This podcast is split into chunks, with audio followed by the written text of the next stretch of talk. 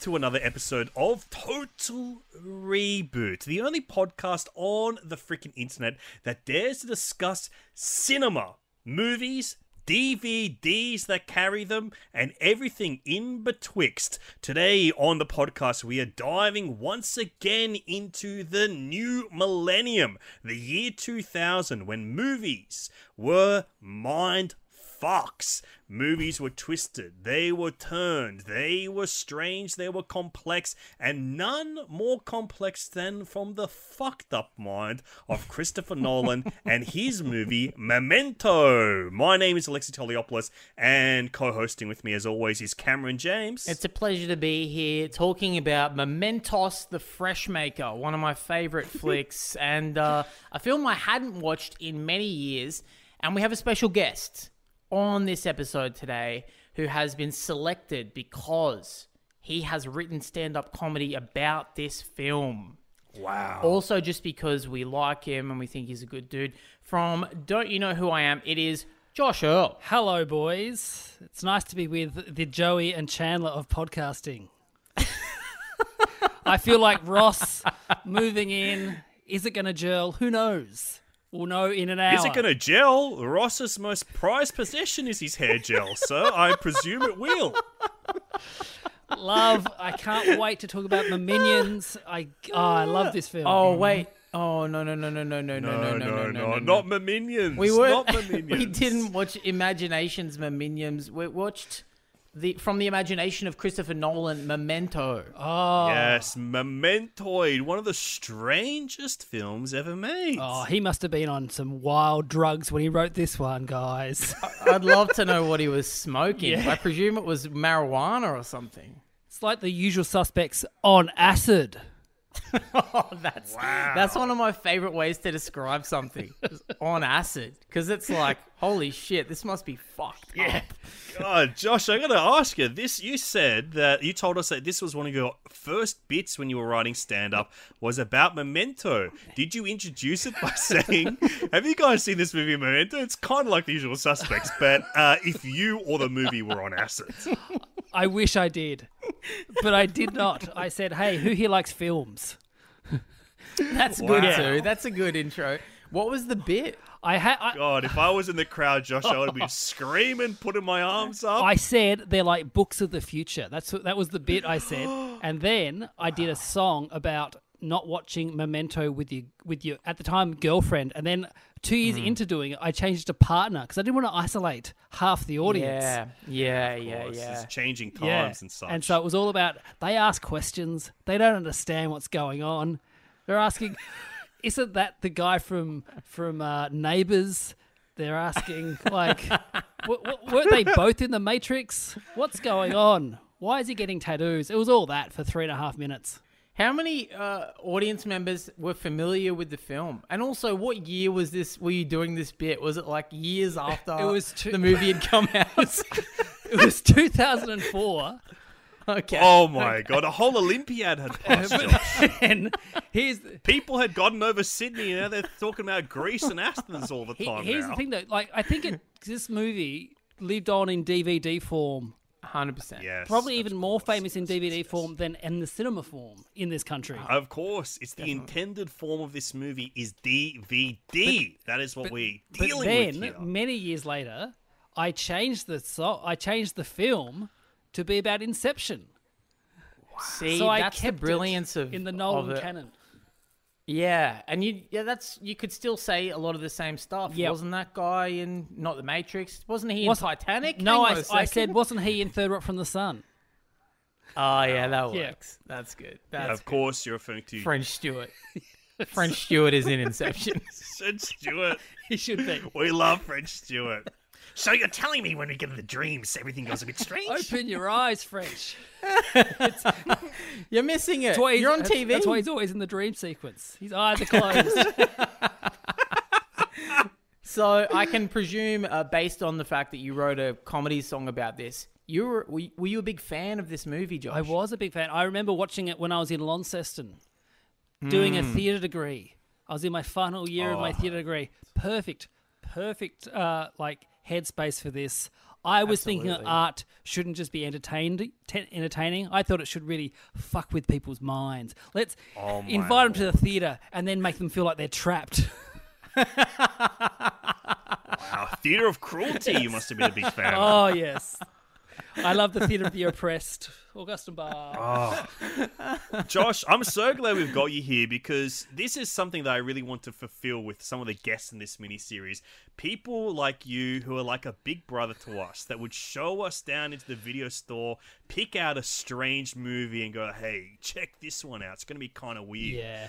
Di- You were coming of age in this era of like the Millennium Mindfucks. Were you like drawn to these kind of movies that were like messing with your mind? I wasn't. There was a guy in my course who was oh, re- Oh, we love who was this. really into these kinds of films. He was the one who had been talking about Fight Club for oh, months God. before it was even released. Big, big, like into this kind of stuff. He was also very much into wrestling as well. And Oh, yeah. listeners of my podcast will know that when I was in second year uni, we did a, a play. It was meant to be all the second years had to do a, a Shakespearean production, and my year was the first year where they had a lot of people in it for some reason, and no one dropped out, and so they didn't have they couldn't find a play that we all had speaking parts, so they made just put a whole bunch of different clips together or different scenes together from Shakespeare, but they the whole like through line was it was an award show because it was the year 2000 that Shakespeare was hmm. being presented as man of the millennium.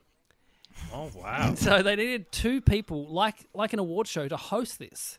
And Shakespeare in Yeah. Love had just been come, come out and Gwyneth Paltrow was in that. And so there was a girl in my course, Belinda, who had long blonde hair and the director said, "You hmm. can play Gwyneth Paltrow."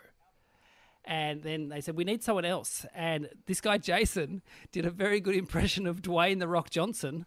And so he he was the Rock presenting Wait a second. presenting like and now from a scene from Measure for Measure. Can you smell what the Rock is about to watch? So what?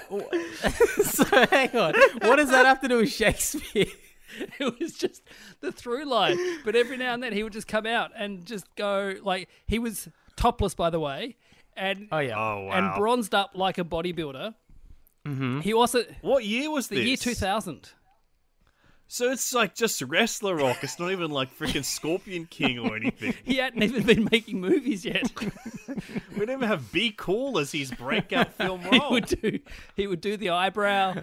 It was Oh, my and the play was called The Golden Willies. Oh wow. And then the because of Will Shakespeare. Yeah, and then the other halfway through, I came out. I had very long hair at the time, and my hair was all done up like Einstein. And I was like, no, no, Einstein should be winning Man of the Millennium, and that was a little bit of a thing. And my, I remember my reason for it was because in the films, the canon of Yahoo Serious. So the uh-huh, first uh-huh. film that he made that we all knew and loved was Young Einstein. of course. The second one, what was the second one? Reckless Kelly. Who was that about? Mm-hmm. Ned Kelly. And what were they trying to do in, in the in America? I actually can't remember now. Okay, so the Sha- Shakespeare had is out of copyright, so you can make Shakespeare films Oh, for nothing. that's And I said Shakespeare in in Yahoo Serious' Ovra, the film about about Einstein is better than the film about Shakespeare. So Einstein should get the award. I thought it was very funny. No one Wow. ever ever got my legs. It's a lot of ladies. There's so many. That's so specific to your mind and how it works. I'm imagining you like doing this to the audience, going, "Okay, so what was the movie by Yeah. the guy that did Young Einstein? What did he do next? Okay, and then why was he doing that in America?" I had a- and everyone just going, "I don't remember." I, don't I had a whiteboard. I had it written up like a beautiful mind with everything going over my head, and I had it all there. And then I just flipped it over and was like Yahoo serious. I think there could have been an E equals MC squared joke there as well, but I, I can't remember Yeah. the detail. Wow. Well, E equals MC. Who cares?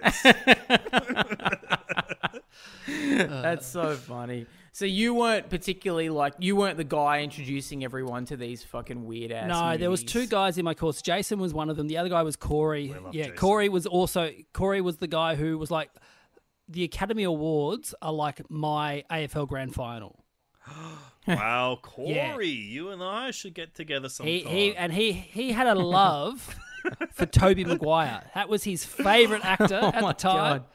Wow. Uh, Cider House Rules. He loved. What's the one? Um, I love Cider House. what's the one Rules. wi- where it's but at a university? The Ice Harvest. No. No. Uh, University Spider Man 2. Michael Douglas is in it, I think. Wonder Boys. That's the one he loved. Yeah. Yeah, good movie. Yeah. so Corey was really into the. And I think it was at Corey's house. I watched this. Holy shit, Corey in the house. Hell yeah. dude. And what was your initial response to this movie? Watching it at Corey's, presumably on DVD. Yes, it was on DVD. I I loved it. I thought it was great. I enjoyed it more than Fight Club. I enjoyed it more, and you might not like this, Alex. I enjoyed it more than The Matrix. Oh. Wow. Holy Yeah. shit. Yes, I'm hurt by this, you know, but um I shall persevere, I shall push through. But I think um you've addressed something that I think is so key to this mini series and the way that we think about this kind of genre cycle of movies, this batch of films that we're collectively calling Millennium Mindfucks, is that they kind of land at the exact right time for everything converging together. We've got like the American independent film movement moving on to all the filmmakers that kicked off their careers there to now making bigger studio movies with the same kind of complex narrative energy that they were putting into those earlier works and those works have since become mainstream they can push what the mainstream is a little bit further and it converges at the exact same time where home movie market has evolved completely with DVDs. It's not just like going to the video store to rent stuff. It's like people can just buy their favorite movie and own forever now. And it all of these movies, to an extent, demand a rewatchability to decode them, to unearth all the secrets, to completely understand them. They demand that rewatchability. And I think Memento, or Mementoid, if you want to call it that, is kind of chief among them of like a movie that needs to be decoded a little bit and is something that is uh, an absolute DVD movie. On the DVD that you have, Alexei, and Cam, Mm-hmm. I think you have it as well. Mm. Did it have this special feature which was in the right order? It does, Yeah. and I dare not watch it. No. I have Why never would put you? it on. You know what's annoying is I remember a guy at uni saying to me, "Yeah, I watched the um the special feature where it plays the whole movie in order, and it's just like." It's just like a normal movie. It's, like just a like shit movie. It's just It's a like kind movie. of a boring movie, and I was just like, "Yeah, but that's not the movie. that's not what it is. Like it's deliberately structured backwards to make it more interesting and complex. Yeah. It's like me going like, "Yeah, I watched um I watched The Sopranos like just at random intervals and not in the way that it was released, and it's just like doesn't really make sense. It's so stupid. I hate people. I hate that particular guy. Yeah, let's get him. He's dead now. I killed all- him. Oh, God. Oh God! I wrote little peace, notes dude. to myself and uh, led wrote- myself to murder him ages later. Do not trust his opinions on film on a Polaroid. All right, I can feel that we're itching to dive into it. I reckon we should dive in. What do you think? Let's do it, babe.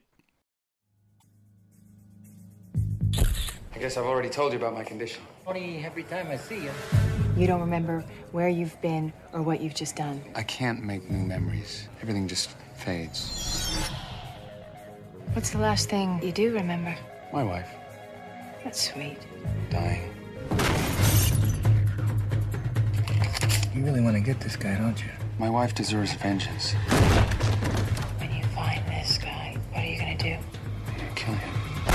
Memento from the year 2000, directed by Christopher Nolan. Now, Josh, what we do on this podcast at this point in time is we have sought out a log line online for this movie, a synopsis, if you will. An and- online log line. Yeah, an online Nice. log line for the movie, and it's called Love That Log Line. And Cameron's found one today, and we have to hear him read it out to us, and we have to rate it, tell him if we love it or if we hate it. Cameron, where have you found this log line? This logline comes from uh, Quora.com. It, how do you pronounce it? Is it Quora? Quora? Q U O R A. I've never said it out loud. I would say QAnon? Cora. Quora? Quora? Quora? Quora? I always say Quaria. Quora? Quaria? Quora? So this is from is from Quora. So Quora? just, just to go back, Alexei, because it's a five-letter word, and I'll be playing Wordle. I would love it if one one day the Wordle of the day is QAnon. That would be so great. This is Qua- Quora, which is no relation to QAnon, and it's one of those websites where we don't know that. normal That's people actually- ask questions about things, and then Well, other so it's QAnon, dude. It's a website where normal people ask nothing questions like about the world every QAnon. day. QAnon is about people asking questions and uh, them getting definitive answers, whereas Quora is about people asking questions and then the answers are varied. Just some guy. Just some you know? random. Whereas Q actually gives definitive answers with QAnon. As far as I know, there's no relation. So someone has gone on Quora, Quora, Quaria? and asked, Uma? Qu- Quora. Have you guys met Uma? Someone has gone on Quora and asked, "What is the plot of the movie Memento?" Okay, awesome. And the first answer from Aditi Tana is it's about an insurance investigator suffering from short term memory loss. He knows his wife was murdered, so he tries to find the killer throughout the movie. Spot on. Spot on. Spot on. I like Let- that. It gives nothing away. It's. Yeah. Yeah. Consider that Quaria answered. I think that's pretty that's a pretty fair way to describe this movie because you'd be very tempted to if someone asked what it was about to give the um, stylistic device as your Yeah. answer. Yeah. It's like saying, what's Schindler's List about? Oh, it's black and white. Yeah. That's not what it's about. What's it about? well, no, there's a little girl in a red coat. And Is she the main character or something? no, or- she's in it for one second, but it's the main thing that I remember from it. Yeah, it's pretty sad stuff. But, you know, this movie is less sad than that. That's true. Um, it is. This had been the first time I'd watched Memento since I was about 14 years old. And I had loved it back then. The DVD of it was the first thing I ever bought online because it was a special US edition that I wanted to get. I still maintain it in my collection at the moment. And I uh I think I watched it once then and never again since. So it was a real trip back in time, uh, reverse chronologically, if you will, to go back and watch it. And, you know, since then, I would say Christopher Nolan, with this film and with many of his other films, is one of the definitive voices of this entire miniseries, like the mindfuck movies. He kind of put his stamp on there so much so that it uh, developed into like this mainstream genre cycle that people Uh, obsess over. And I think he is one of the keys in that regard to understanding like why we are drawn to these kind of movies and why they endure. And it takes a certain type of guy to choose to fuck a mind when you could just entertain. He said, I, I could just tell you a funny story about, About an insurance, about an agent insurance agent. But you know what? I'm going to. whose wife's dead. I'm gonna lube up. I'm gonna put. I'm gonna wrap a wrap a rubber around my little fella down there, mm-hmm. and I'm And gonna. half of it's to be in black and white. I'm gonna fuck your mind, babe. I take your fucking brain to Pound Town, honey. Let's see if you live to tell the tale. Now, the very start of the film, can I we say it says based on a short story Yeah. by Jonathan Nolan. Uh huh. Yeah. Now, this is a short story that hadn't been written. yeah. You know, he, Yeah. They were just doing a cross country drive. And They were Jonathan, hanging out. Jonathan Nolan told his brother, "Hey, I have an idea for this story." Told it to him, and Christopher Nolan said, "You should go and write that." But then he went off and made a f- wrote a screenplay based on his brother's conversation, yeah. which is so bizarre. Do you think Like, that's rude? Part of me thinks that's a bit rude to listen to your brother's idea and then go, "Hmm, that gives me an idea. I might do that." Yeah. I'll have that. Yeah. I'll I- do that too, actually. when I first heard, I thought his brother had written the story and then he'd read the story, which made me go, Hmm. "Do you ha- do you, either of you have siblings?" Yeah, I got two younger siblings, and they both stole me. stories of mine and turned them into feature films. So, Cameron, would, if your siblings wrote a short story, would you ever read it? 'Cause I've got two brothers too, and I would never read a short story they ever wrote. no, me neither. None of my brothers have seen me do stand up. I've been doing stand up for 10 years, and neither of them have ever seen me do it. They saw you do a speech and your vows at your wedding. That Oh, was, yeah. that's, That's cl- similar. That's close. That's, the closest they've come. Yeah, Yeah, I, I, was reading about this. It's so strange because like they're on this they're on this road trip. He tells him the story, and they both go, "Whoa, let's tackle it." And it takes Jonathan Nolan longer to figure out how to tell the story as a short story than does Christopher Nolan to fucking go, "Oh, well, here's the device I'm going to do. It's going to be reverse chronology. It's going to be two ends of the story meeting in the middle, and this." And um, the novel, the short story was published in Esquire a month before the movie came out. Yeah, Yeah. yeah, Hey, I read it. It's it's really good.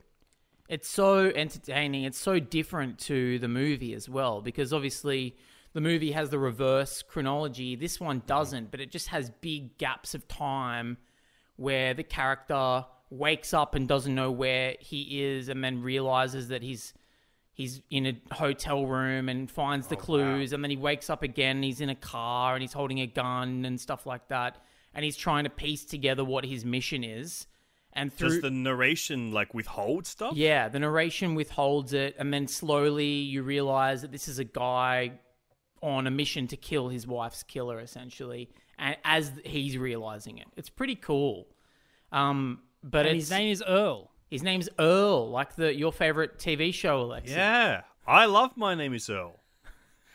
God, oh. okay, you've just sold this to me because you know that is an interesting show where guy's name is Earl, and now this is an interesting book. So, so when, story. when you hear Earl, Alexei, do you think of the TV show? Is that the first thing that comes to your mind? As soon as you said, and his name is Earl, I saw Jason Lee in my head. you don't see No, Josh no one Earl? else. No one else comes to mind. I'm so sorry. I only thought of that TV show, Josh. I when I hear the word Josh, I think of you probably in the first three images. Yeah. I only saw Earl from the TV show. My name is Earl, and then my brain stopped to work.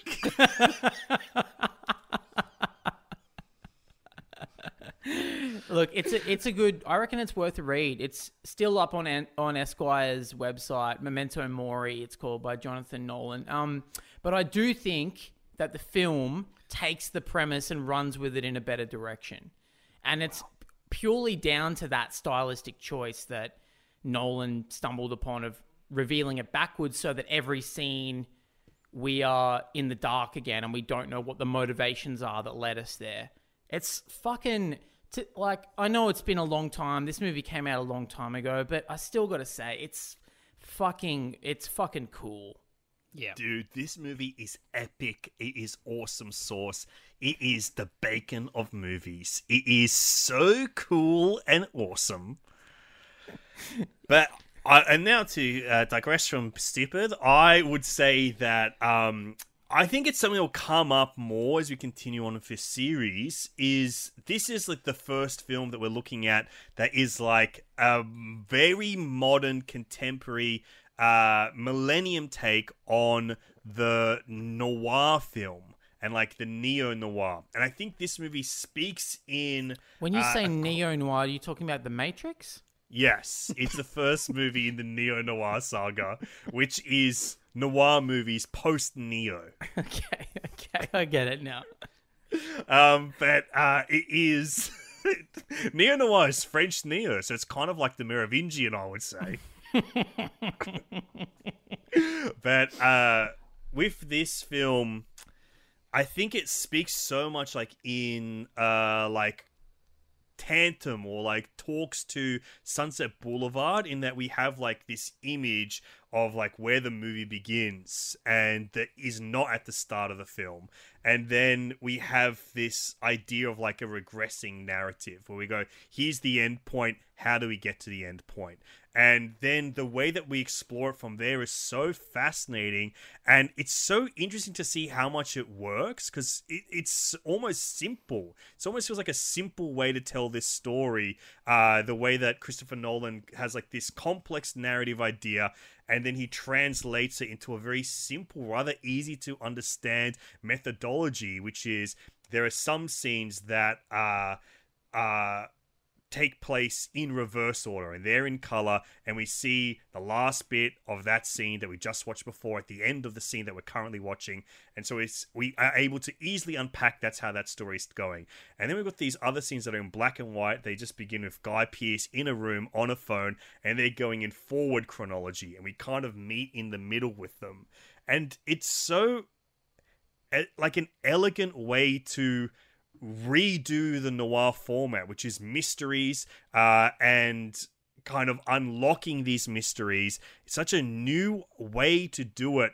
And the thing that I find most exciting, or like the kind of genius touch that Christopher Nolan brings, is that it allows us in reverse chronology to be on the same speed as the protagonist and to be completely linked to the protagonist, to be in their shoes, to empathize with them, and to like them because we don't know what's happened in their life before, and neither do they. So we just kind of feel sympathy and empathy and just aligned with them in a way that you wouldn't be with this character in any other sense. Agreed. I also think something that needs to be is the inner monologue actually really works in this film. Mm-hmm. Sometimes monologues, I think, mm. are just an easy way to go. All right, we don't have the scene that connects this, so let's just have a monologue so the audience aren't lost. But this one actually adds to the story as well.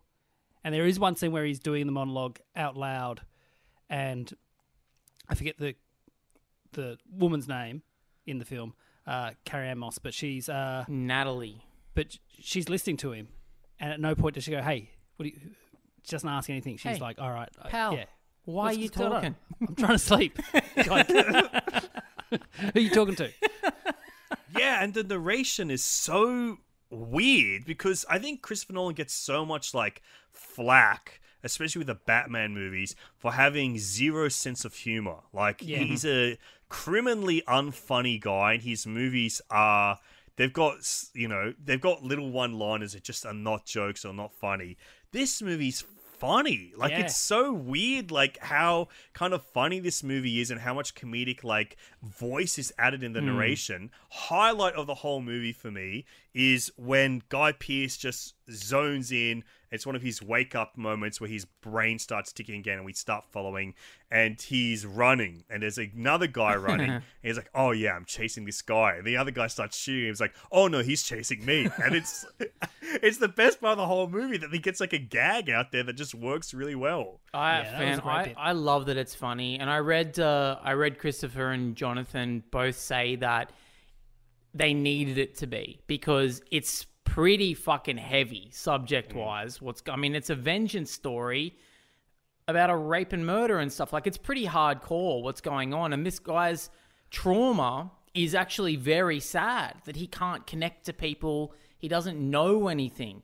So they were sort of saying in the writing process, if they weren't able to get any chuckles through the process of making this movie, it would be unwatchable. And I, I have to agree. I think that their writing lends itself to being pretty funny. There's a lot of good gags, a lot of good jokes, but also the casting is key to this shit. And the fact that like the villain of the movie dies in the opening seconds of it, Joe Pantoliano, Joe Pants.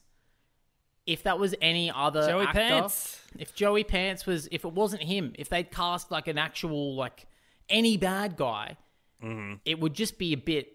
I don't know. It would feel like movies we've seen before. But the fact that he is not only the villain, but he's the comic relief of the movie, I think is such an interesting decision. th- there's such like a sweet scumbagness about Joey Pants. Like Yeah. the the delight on his face was like Lenny. it's just like he brings me so much joy. He's one of my favorite actors ever, And it's such a good use of him. Like you're saying, it could have been anyone. It could have been like a Harvey Keitel, like someone Yeah. who's like a hard actor Yeah. and like has like a different presence. But because he's got like this kind of jovial presence, even though he almost always plays scumbags and hmm. slime balls, hmm. the way that he's able to play like joy and feel like an actual helping friend, it always sets you on edge of like, Well, yeah. is this Yeah. guy going by the book? Is he on the number? Is he on the letter? I though watching it, rewatching it this time, I was watching it the whole time, going, if this was cast today, Bill Burr would be doing that character. Uh, yeah, they, they Such a- operate in a similar space, Yeah. hey? Yeah. God, they got to play brothers or something. Well, the thing- I would love that. I think with Joey Pants, you know, if he's cast, you know he's not really going to be playing a good guy. But you probably don't think he's going to be the big bad in this movie. If anything, you think maybe he's a slimy, crooked cop who's um, taking advantage of Lenny, and he is. But he's also he becomes the villain, like he becomes the big bad in this movie. And, um, and I, I read somewhere one of the, one of the brothers was talking about how um, they really did not want to have like the third act villain monologue that happens in a lot of these noirs, but they reached a point in the screenwriting where it became unavoidable that there was going to have to be an exposition dump from the villain, Yeah. and there is. But they were saying because it's Joey Pants and because he's quite funny and he delivers everything so casual, it never feels like the third act we're in the lair and the villain is telling me the plan. It feels like he's just kind of a guy fucking with him. Yeah, and it kind of makes sense in this film that you can tell the protagonist the like your reasoning because they're going to forget in like 10 minutes anyway. So you can kind of get away with it. Like the scene where Carrie Ann Moss's character kind of just explains everything to him hmm. and then hides the pens and then goes out and it's like she's the real villain in terms of like Oh, who, that's who, crazy. who treats him the worst. But it's that thing of like she just can tell him everything and going, yeah, I'm just going to go out in the car and you're not going to remember when I come back in. And it's she plays it so well. It's That's great. I l- fucking love those two scenes back to back. Mm-hmm. You know, the first one where he she's beaten up and she tells him Yeah. the story, and you just believe it. And then the context that comes later, the immediately preceding scene where she's like, "It's sinister." What an what an amazing performance from Carrie Ann Moss there, where she gets to be two things in the space of ten minutes, and and uh, and she says that fuck. The line that she says that gets me is when she's like, "You're gonna forget this anyway. We'll go back to being best friends, or maybe even lovers." And he's like, "Fuck!" Like, because he know he's like, "I probably would fuck her." Oh my god. oh god, I'm gonna fuck this girl. I don't even like her. She's it's mean. such a cool performance. Like, especially now having just seen Matrix Resurrections and Carrie Ann Moss like stealing the absolute show in that movie.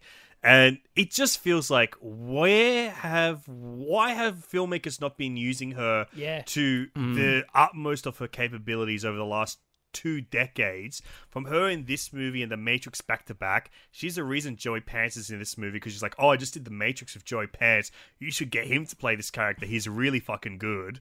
And like, like you said, Cam, that turn is hmm. f- so like heartbreaking. It feels so tensely tormenting to that character, especially because of the way that we feel with that character, how we are in the same world as them and we interpret the world the same way that he does.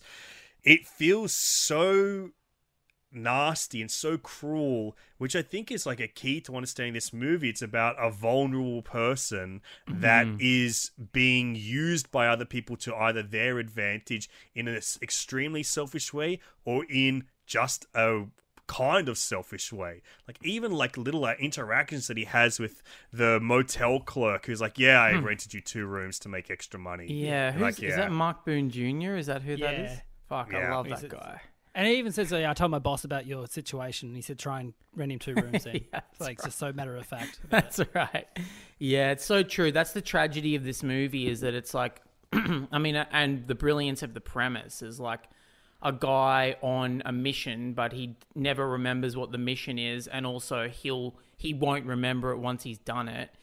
And at the same time, everyone else around him realizing that they can use him for their own their own selfishness. There's a great moment in the um, short story it's actually really sad, and it's the reason that I like it so much. Actually, is the very end of the short story is he does it. He kills the guy, kills John G or whatever his name is, and uh, as he's driving away, he realizes that he needs to write it down or he'll forget it, and he drops his pen in the car, and he's scrambling around to try and find it. And then he picks it up, but by the time he's picked it up, he totally forgets what he was going to write down. And that's just the end of the fucking story. That this is a guy who will just continue to do this. It's so sad. This is sad. Yeah. And I think Guy Pearce is a uniquely equipped actor to capture the breadth that is necessary for both the character and the film. Because hmm. he is funny. Guy pearce is a funny actor. We like he's gives a great tour de force comedic performance in freaking priscilla queen of the desert. Hmm. And then he's capable of like these great emotional depth. And i think it's like such a like he often gets talked about being as being like the great modern chameleonic chameleonic actor. And i think that it is such a testament to his chops that we as australians also recognize that. Even though to us he's like one of the biggest mega wattage stars to ever Yeah. come out of this country as well. Hmm. Wha- One thing though, when I watched it back then, it was he should have a tattoo on himself which says "bleach your hair every six weeks," mm. because I know he's not blonde, and so it really did take me out. Going, why has this guy got blonde hair? There's yeah, no- do you think he's supposed to be he's supposed to have dyed his hair? Well, I just read before this that it was meant to go to Brad Pitt. They offered Brad Pitt the role first, hmm. Okay. and he turned it down because he couldn't like it didn't w- w- fit with his schedule. So maybe they were like going, "All right, we'll get a guy that looks a little bit like Brad Pitt." skinnier hmm. brad pitt Yes, a skinny blonde haired guy. who's he looks looking. more like uh, Jared Leto in Fight Club, Yeah, especially with i always hair. thought he looks like freaking aragorn he looks like Viggo Mortensen in this movie He, you, we- we're all just naming handsome people, so Yeah. yeah. And this is the chameleonic power of Guy Pearce. He can look like any of these fellas. When we call someone a chameleonic actor, what we're saying is they're pretty good looking. yeah. they're good looking and they're versatile. Because we never say that about like fucking the ugliest actor on the planet. Like, well, Steve Buscemi's chameleonic. I he wouldn't he plays say that so. chameleon guy in Monsters Inc. oh man, no, I really do love Guy Pearce in this, and I think it's like an interesting choice to get him too, because it's not like he was a big name. He never quite has been, has he? But he's No, so he, he what he'd just come off L.A. Confidential, which would have been yeah. for most Americans where they first saw him. Then Yeah. he did this, and then what did he do after that? I mean, they did that Time Machine movie not long after this. Oh yeah, of course, the Yeah. adaptation of The Time H.G. Wells Machine, Time the H.G. Wells shit. Oh my lord. pretty awful. Uh, and then yeah, I think mainly just sort of back to small parts. Hey, Yeah, he was in that movie Ravenous. Have you ever seen that? no, It's a kind no. of cool, weird movie. And The Count of Monte Cristo, right after Memento, would have been like the other big one. But then he does Time Machine, comes back to Australia, does The Hard Word.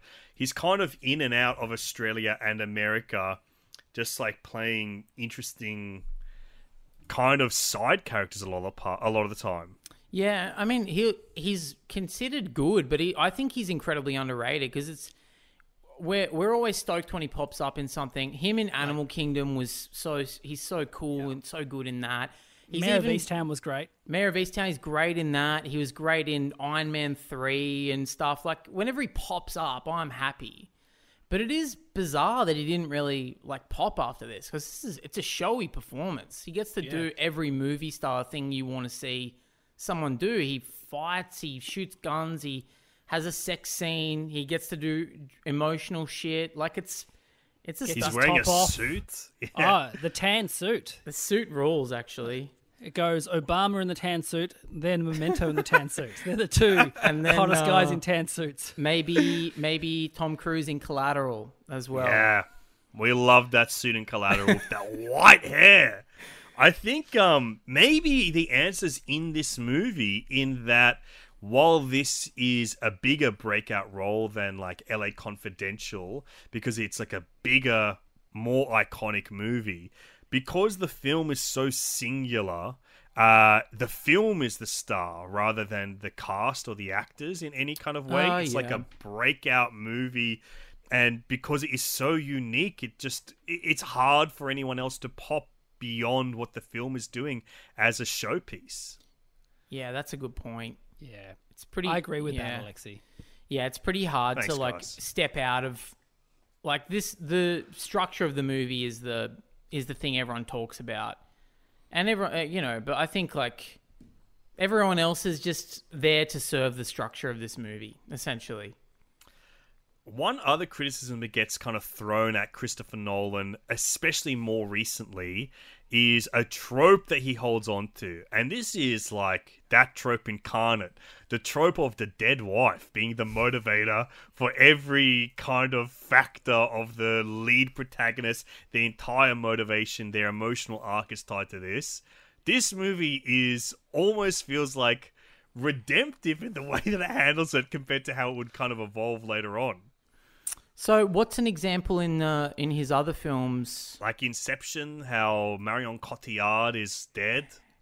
Oh yeah, I guess I forgot that from Inception. Interstellar as well. His oh, his wife's dead in that, right? But he's His raising wife's dead in the Interstellar. kids. He's raising What about kids. Dunkirk? I've not seen Dunkirk.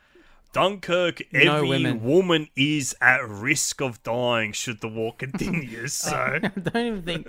Are there any female characters in Dunkirk? Uh, maybe I don't uh, think so. something. I don't maybe think a so. little something like an extra kind of role. Maybe. well, Uh, in, in the Batman ones, it's the parents. That's what. oh That's who yeah, dies. Martha. Martha Wayne Yeah. has tragically passed away, and then of and course Rachel Dawes Rachel passes Dawes away. dies. Yeah, okay. Yep. I see what you're saying. Yeah, I, I I know that that's considered to be an incredibly negative trope a lot of the time. Like people call it fridging, right? Where Yeah, like the, fridging. It's some comic book thing, right? Where uh, someone's wife was dead and found in a fridge or something like that. Is that it? comes from Disney's head. So Walt Disney's head Disney's in a fridge. the classic fridging. Um, but I think for a noir film, I don't care too much. Like everyone's dying in this in these movies. I love the tropes of noir. I love a femme fatale, a shadowy cop, like a investigator. I'm okay with it. Like, yeah, and and also there's real tragedy to it. I mean, he's the moment where he hires that um, escort to come and sleep in the bed with him and then trick him into thinking that his wife is still alive so that he can, I guess, feel the pain of it again or something is really fucking heartbreaking. It's a really, and it's a nice moment to watch on screen. Yeah, I agree. So I need it. I need it. I'm sorry. I need his wife to be dead for this movie to work, is what I'm saying. I, I doubt he would have been married when he made this film. Is he married now? Imagine being his wife though. Every single film is like, yeah, it's my, my dead about my dead wife, and I'm gonna go. You'd be thinking, what's what's going on? Like, I Hamo, who is our Nolan expert, Justin Yes. Hamilton, he has talked to me about this because it was like my big complaint um, for uh, Tenant. I think it was like him trying to combat like his dead wife trope by giving a character agency, and then it was even more hackneyed by her being like a survivor of domestic violence. And then Hamo kind of put the dead wife thing into perspective for me that I found fascinating by him going like, yeah, well, Christopher Nolan's married and he works with his wife every day. She's his producer. I, I can see it being for him the worst thing that he can possibly imagine is if his wife dies. And I think it's like a tragedy that Christopher Nolan deals with through his movies. Hmm. I reckon it starts off as a bit of a fantasy, just going, all right, she's dead, and now I've got the creative juices flowing. Let's get it out. and now I can fuck Trinity from The Matrix. We love a wife guy. yeah. No, I mean, yeah, I, I understand the criticism, but it's it doesn't um I don't know. I don't know what we'd do without it. Like what would this movie be about? Yeah. His brother gets killed or some shit? Actually that also would be funny if stole the story. And killed my brother off. steals, steals his brother's story and then kills kills his own brother in the movie. that would also be Yeah, pretty that's awesome. If it's freaking like brother side, that's a cool, dude. And Yeah. His brother dies because he's driving him across country and they have a car crash and the brother dies and he survives. Yeah. Yeah, because and he dies because the brother was telling an interesting story, Yeah. and then the car crashed. And he didn't see the the stop sign because it had been put, some some teens had like vandalized it. So he's Yeah. on on the hunt to kill these teens. Oh yeah, I mean, I'd probably still watch that movie. He has to find their tag and then de- de- like decode it from there. Oh, that's actually pretty sick. Tag hunter. Oh, that's all. Tag it's Hunter, called Tag that's Hunter now. I think that like the actual tattooing element of this movie and the idea of having to imprint your memories before you forget them is like the kind of thing that gives it the greatest sense of urgency Yeah. and like why this is a thriller because it kind of doesn't work on paper to make a story as thrilling backwards as it is forwards. And it kind of that those moments where goes i've got to write this down i've got to write this down i've got to get it onto my body somehow those are like those time sensitive elements that keep the peaks and valleys going in the same direction even though the story's not going in the same direction. The And- only one of those that took me out though was when he he looks in the mirror with uh what what was the character's name? What was the Lenny?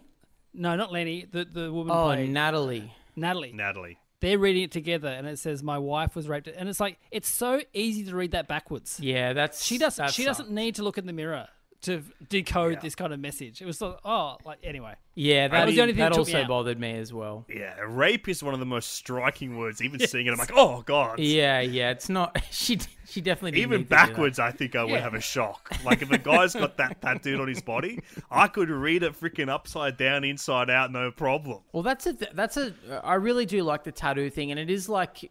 Uh, it's a bit cheesy now. I guess maybe just because it's been 22 years since this came out, so maybe it's a little cheesy to have a guy covered in tattoos of his own vengeance and shit like that. But the the like the jeopardy of it is what works for me. Is that he hmm. has to rush to a fucking tattoo parlor, screech on the brakes, and run in and be like, "Quick, tattoo John G raped and murdered my wife across my chest."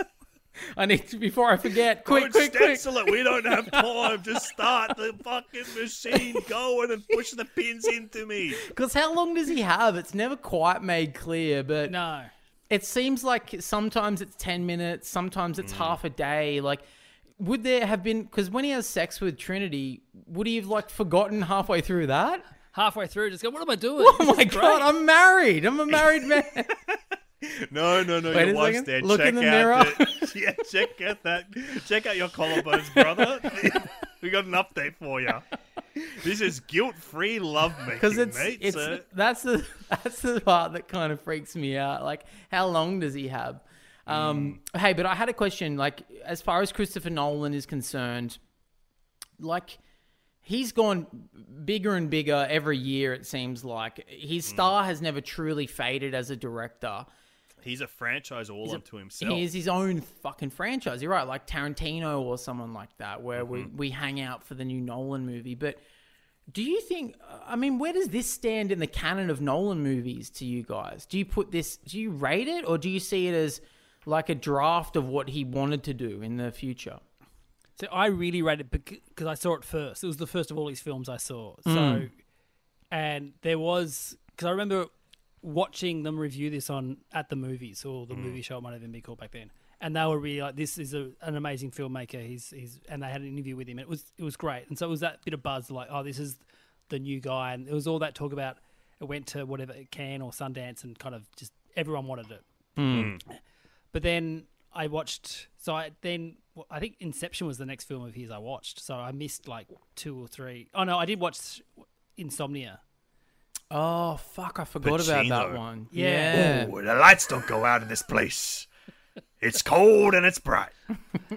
I didn't really like that at the time. I haven't watched it. It probably is great, but I haven't watched it. I was like 22, 23. So yeah. Uh, but yeah, I, I rank this very high in his in his filmography. I think it's an interesting point, Cam, because it kind of is the kicking off point for this entire huge career. Yeah, it feels eclipsed. I think it really does feel eclipsed. Like, even as far as like the mind bending aspects of his movies go, people like Inception is a touchstone for what a like literally a cultural shortcut to say, oh, it's Inception, it's this within a this, as far as like mind bending movies go. And even Prestige kind of gets more hits than this does when it goes to like, oh, a great twist ending is the prestige. Um, but I do think he's the granddaddy of all this shit, and so is this movie. I, having now gone back to it, would rank it really highly among his films. I think it is like a genuine classic. I also, I, I think I'm with you there, and I also like how lo-fi it is at the end of the day. There's there's maybe like five locations in the movie. There's only four cast really, um, and it's fuck all effects. It's like all practical effects, all in camera stuff. There's the reversed Polaroid at the beginning. There's the moment where it goes from black and white to color with the development of the photo. It- otherwise, it's relatively, it's not very showy. Um, and I think with his later films, particularly, particularly Inception and Tenet, I get lost in the effects of it all. I love how stripped back and and like oh, this almost feels like an indie movie, and I love that about it. I It's kind of that it got nominated for best editing, which I think the, the editing would be quite simple. It's all the storyboarding which would be complicated, but the mm. editing itself would be like, all right, this is the next scene. But like, I think people got tricked and got, oh, the editors must have been so like crazy. It's like no, that would have been laid out pretty easy. it's pretty. Yeah, you'd this be so it's the pissed off if you just if the editors just presented this to you and went, "Hey, we decided to do it backwards." we came up with an idea when we were doing the rough cut that uh, we're going to do some bits in black and white and it's going to like tell you a different story. It's going to be backwards. It's like, okay, if you guys say so, I guess we're going to go this way. One thing I did like in this, like not just the black and white to color, but also all the Guy Pearce scenes, the Lenny scenes. You're a bit closer to Lenny than you are the other hmm. characters, so it's, you hmm. do really feel like you're in his head, kind of a lot more than the other characters. It's that's really well done as well. Yeah. Well, yeah. Uh, I think you're the closest to Lenny than you are to any of the other protagonists of a Christopher Nolan movie. And another big criticism that he gets is that his films aren't emotional. And I think in the past, Alexei, you and I have talked about how Dunkirk sort of tapped into mm. emotion through the use of young actors, you know, as the soldiers and stuff. But Yeah. but this one, I really, I actually buy the emotion the whole way through. I think that the the criticism is unwarranted if you just look at this movie, and he is capable of tapping into something really tragic and sad. But maybe that just gets lost when you're working with a superhero or Hmm. like dreams within dreams or space travel and shit like that. It sort of it gets human emotion gets lost to the magnitude of those things. I think as well something that you're kind of leaning towards that I hadn't even really considered until watching this movie again after everything else he's made was that in these in his later films that kind of play with complex narratives in different ways there's kind of filmmaking flourishes that hide the seams of like how the trickery works and I think the simplicity of this film, where like it's just dissolves and fade ins and fade outs Yeah. between like the different techniques of storytelling, how they're presented to you, there is like this elegant simplicity to it, uh, where the storytelling will speak for itself rather than like the high end filmmaking technique hiding the seams. It allows you to just completely understand the movie. Uh, whereas I think people at times kind of struggle uh, with some of like the mind bending aspects of Inception or Tenant, uh, of Tenet, um, where you're trying to go like, oh, what is this? Where are we? How does this work? But because this is so matter of factly presented, it shows that his actual skill as a filmmaker is taking complicated ideas and then in a very simple elegant way communicating them very effectively to an audience through a visual technique. And I think that, you know, the guy's got to go back to basics and chuck this shit back on. Because I think even like other filmmakers that you don't expect have taken like these ideas of how to present complex narratives to an audience in a really simple and elegant way. Like I look at this movie where it's color coded. The timelines are color coded of black and white meaning forward, color meaning backward, and like that is kind of what Greta Gerwig does to uh to delineate the timelines in her adaptation of Little Women in a really kind of similar yet elegant way. And I think it just feels so effective, and it's weird to go. Oh, I think that there's a little bit of DNA shed between two extremely opposing different movies. Fuck, that is a link I would never have expected you to make, but I'm glad you did. Yes, it is what I do. It is my lot in this life. It's your curse, unfortunately. Unfortunately for me. But this is this is a groundbreaking movie, and I can't believe how much I got out of it coming back to it. I think that we are all in agreement. This movie is sick. Christopher Nolan, you're a fucking champ, brother. And we should give this movie some freaking Academy Awards. Let's march a couple of little gold men over to Nolan's house, knock on the door, and hand them away. First to be handed away is a contentious one for this movie because we give away awards, Josh, for best character actor. And this movie may as well be the fucking Mount Rushmore of character actors, in my opinion. They're all in it. Two of Ev- the absolute best. Who are your two best? Jo- well, Joey Pants, Yeah, yeah, yeah. and I can't even say the other guy's name. Steve, what's his? Steven how do you say- Tobolowsky. Yeah, there you Yeah. go. Yeah. Oh my god, I'm such a big Tobo fan. Steven Tobolowsky is literally one of my guys. He had a podcast 10 years ago with David Chen from the Slash Film Cast, now the Film Cast, called The Tobolowsky Files. And it is a storytelling podcast where he just tells stories from his life. And he is a fucking master storyteller, Steven Tobolowsky. And I re listened to his episode of this Tobolowsky Files where he talks about auditioning for Memento and how he's the character he plays, which is what's the name of the Sammy character? Jenkins. Remember, Sammy Remember. Jenkins. I'm sorry, I forgot Sammy Jenkins. I didn't write it down on my body. Um, but he read that he, they were like when he got the audition or the notes, There's no lines. This character has no lines in the movie, um, in the script. And he's like, "Can I get the whole script to find out what this is?" He read the script. He's like, "This is the best thing I've ever read in my fucking life." I will. Can I talk to Christopher Nolan? Can I meet him and just talk to him? Because he had gone through a bout of amnesia himself in real life. Steven Tobolowsky. He hmm. had like a temporary memory loss, and he basically pitched Nolan's like, "You might find other actors, you might find better actors." But you won't find anyone else that will connect with this material as deeply as me because I've gone through amnesia. I've gone through Yep. this. He repeated the same day over and over again. Like, yes. he didn't even and he's the realize one it. that had no freaking idea. but I, I just love Tobo. I think he's the freaking he's the boss man, dude. Yeah, he rules. Actually, Josh, there's an episode of the, that podcast about um, working with David Byrne from Talking Heads that I reckon you'd really dig. Ah. It's Yeah. It's- Do you know what his nickname was? who's Radiohead.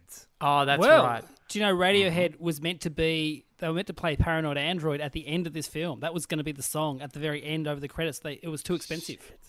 Yeah, he is the reason that band has that name because David Byrne called him Radiohead. They got their freaking name from the song Radiohead based on freaking Steven Tobolowsky. Yep. So it all ties together. Um, there's so many other character actors in this that we need to shout out. Mark Boone Jr. I'm a Mm-hmm. sucker for seeing that guy's grizzled, hairy mug up on a fucking. One of the film great screen. slobs. Also, who plays the who plays the uh, kind of the barfly in the bar who who spits in the drink? That guy's great. His Oh. little chuckle. It's so- yeah, it's so that spot guy. on. Fuck, I don't, I don't even know his name, but yeah, I know the guy you're talking about. Um, we've also Dwayne got, Johnson, I believe. we've also got Thomas Lennon in this movie Mm-hmm. from the state as uh, as the Doctor. Reno 911, Yeah. one of the biggest screenwriters in comedy history. And of course, he's in The Odd Couple remake alongside Chandler Bing himself, Matthew Perry. But I, I want to give a very special shout out, and potentially, if I was to give the Oscar away, I would give it to this I know who it is. performer. You know, I mean, you can probably tell who I'm going to give I, it to. I know who you're going to say. Sammy Jenkins' wife. Sammy Jankis' wife, Mrs. Jenkins, played by Harriet Sansom Harris, who has become one of my favorite character actors over the last couple of years, particularly in the last six months after seeing her in Licorice Pizza and just being like blown away by her. She's just one of those people. She's got just a fucking hell of a face. I love to watch her face react to things. I love to watch her smile. I love to watch her be sad. And she does all that shit in this when she lets her husband kill her with too much insulin. Yeah, she's so good. Her and Tobolowsky together, they like Yeah. have this like very natural chemistry that feels very lived in, like a proper married couple. I think it's a joint award. Now, speaking of Sammy Jenkins, do you think the Sammy Jenkins story is real, or do you think he's made that up? Because this is the one thing, it, like you know, the movie, even though it's they mess with the form, it is very linear. It's like this is what this is the story. Mm. You understand the story, but then there's that one little flash where it's actually mm. Lenny in the mental mm-hmm. asylum, and, And he's injecting Jorja Fox because she has diabetes. Yeah, and it's and then uh, Joey Pants tells him, "No, your wife, your wife had diabetes." He goes, "No, she didn't. I'd, I'd remember if she did." And it's like, yeah, it's that one thing in the film. I'm like, oh, that's the one, the one thing that didn't get tied up in the film, and I, I like that it didn't. I'd like that. it's Me kind of too. Uh, in- yeah, to me, that in my my interpretation is that that is um that is Teddy fucking with him. I think I Hmm, really? think Teddy is fucking with him a lot through this movie by telling him different different versions of stories and little tricks. Like the first time we meet Teddy, he tries to trick Lenny into thinking that it's his car and stuff like that. I think that he just likes to do that. It's he's a little snaky little fuck. First time we meet Teddy, he's got fucking blood pouring out the front of his head. Well, that's true. or squirting back in rather. Um, I read it as I, I, maybe it's just me. Maybe I'm such a sucker for Joey Pants that I'm like, in, to me, I believe everything he says throughout the whole movie. I'm like, yeah, this guy's nice. He's funny. He's cool. He's kind of sexy and stuff. I think he's cool. I like the little Kangol hats You that he wears in real life. You think he's sexy? I think Joey man. Pants is sexy. ACAB, you- ACAB, Alexei, ACAB, come on. well, I know him as a gangster as well, dude. So I am of a course. I know him as a gangster. Actually, this is. I'm going to give away another Oscar right now. This goes to um, the wig maker in The Sopranos because Joey Pants, a cup a year or two after making this movie, he gets cast as Ralph Cifaretto, uh, an iconic character from The Sopranos. And when he's talking to the wig maker for his piece, he goes, "I've got this friend. Can you make my hair look like his?" And he showed her a picture of Christopher Nolan. And that's why Christopher Nolan and Ralph Cifaretto have the same haircut. Hang on. Let me look up a photo of both of them. I need to see. This is true. He told the wig makers, like, I, my friend has the, the hair that I want this character to have because there's this real English foppy guy, and I think that's how Ralph sees himself. Fuck, that is so funny. he does. He has Christopher Nolan hair. Yeah. Well, do you know what's also weird? If you look at movies Oh where Joey Pants sometimes has hair before this, it's the same haircut. So I don't know what he's talking about. There's a I found a photo on a website called Head Topics. And it's a side by side of uh, Ralphie Cifaretto and Christopher Nolan. Exact same hair. It's crazy. yeah. Oh, I love it. I love it. That's great. far out. Hey, we have come to the time of the podcast we play the total reboot segment, Josh. We have got the rights to this movie. In fact, we've even got the rights to Memento Mori, the short story it's almost based on, and we can reboot this. How do you see this movie existing in the 21st century? How would you reboot it? I, I don't think it would be. I think make it as a, a series. I agree. Whoa. I see this as like a network TV show, like the Limitless sequel TV series. So, it's like on NBC or something like that. So he's set it up that his memory can only last for half an hour, and the Mm-hmm. show only goes for half an hour. Oh, Yeah. that's good. That's it. And oh, so it's like 24, sort of. Like we know that we have a half hour window and then his memory's going to erase again. and then But the it's next half ep- hour, so it's a sitcom. Yeah, yeah. The next episode is before that. Because speaking of Oh, sitcoms, that's pretty because cool. Seinfeld actually. did this as well. Seinfeld did Yes, a they did it at the back. before this, yeah, right? Before Yeah. this in like '97 or something. Yeah. Yeah. I love So- that the Indian wedding episode. Yeah, this That- device was around. It's a crazy episode. That one. That's fucking. It's actually still incredibly jarring to watch. Yeah. It was the last new episode of Seinfeld I ever saw. I remember vividly on a Saturday morning turning on TV One, TV's greatest Mm. hits, and that episode playing. I was like, "Hang on a tick, I've never seen this shit before." It's crazy. So you do you reckon that your our reboot idea is sort of like it's a half hour comedy, situation comedy, multicam. Starring Jerry Seinfeld, yeah. and it's about how comedians come up with their material. I was thinking we get Michael And Michael Michael, Richards, yeah. To play. it starts with him telling people that racist stuff they used to hang them, and then we Yeah. go back in time to see how we got there. okay, that's very good. Okay, that's awesome. That's a green light. God, hey Josh, thank you so much for hanging out with us on the podcast. It's been a pleasure. you are currently wrapping up your like my favorite podcast ever don't you know who i am after 300 episodes Yeah, so at 300 we go monthly, but behind the paywall. So it's going to be on hmm. Patreon only. Hmm. And I'm doing, I'm recording almost like a residency at Comedy Republic. So those shows are on sale. They're going to be the first Saturday of every month. But uh, there, it's yeah. So the podcast itself is out every single Wednesday. Uh, Cam's on the latest one. Alexei, you did uh, one of the best ofs not that long ago, and yeah. So if you haven't listened to it, there's 288 of them out there. 12 more weeks weekly, and then we're going to go to uh, monthly, and then after that, I'm going to do another podcast in the feed called 100% Pod Nice. Man, I- Volume One. That's exciting, dude. And you've also got a stand-up uh, show on sale at the moment for Melbourne Comedy Festival. Yeah, I'm doing two weeks. It, the show's called Modern Contemporary. I was meant to do it in 2019, but it all got cancelled. No, 2020. And then, uh, so I've done it a couple of times, but now this will be a full season. Um, 12 out. shows at the Westin. So go to joshearl.com.au for the tickets.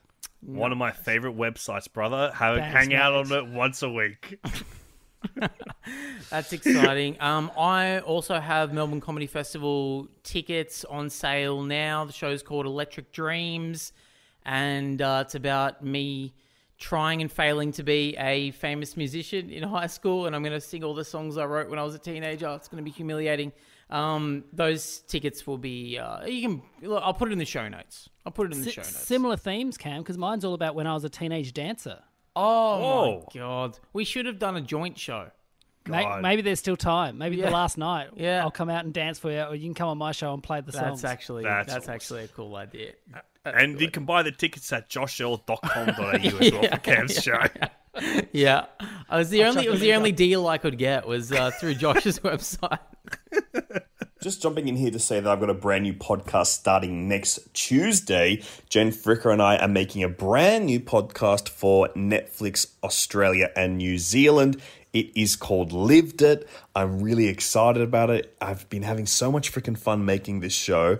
Uh, it's a kind of new concept where we found a new way to talk about all of the TV shows and movies that are coming out on Netflix that people are obsessing over, uh, where we go out and find stories from real life people, interesting guests, some celebrities and stuff uh, that relate in some way to the TV shows that we're talking about, and movies that we're talking about. Um, it's real fun. The first episode's got an awesome story uh, from one of the band members of Confidence Man, a great Aussie pop band. And uh, it's such a fun story. So it's a really cool yarn podcast. Check it out. I'll put the link in the show notes as well.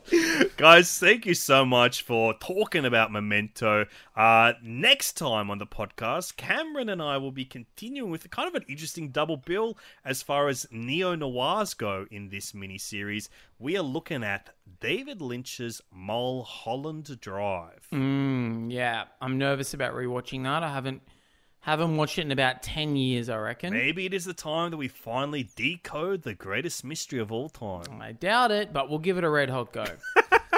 Oh, well, thanks for joining us, guys. If you want to hear more from Cam and I, you can head over to patreon.com slash total reboot and sign up for just five bucks a month. Get access to bonus episodes and all of that shit. And then until next time, please, please, please, please, please purchase movies on DVD to make sure they don't disappear from online streaming services. Much like Memento was very difficult to track down this time.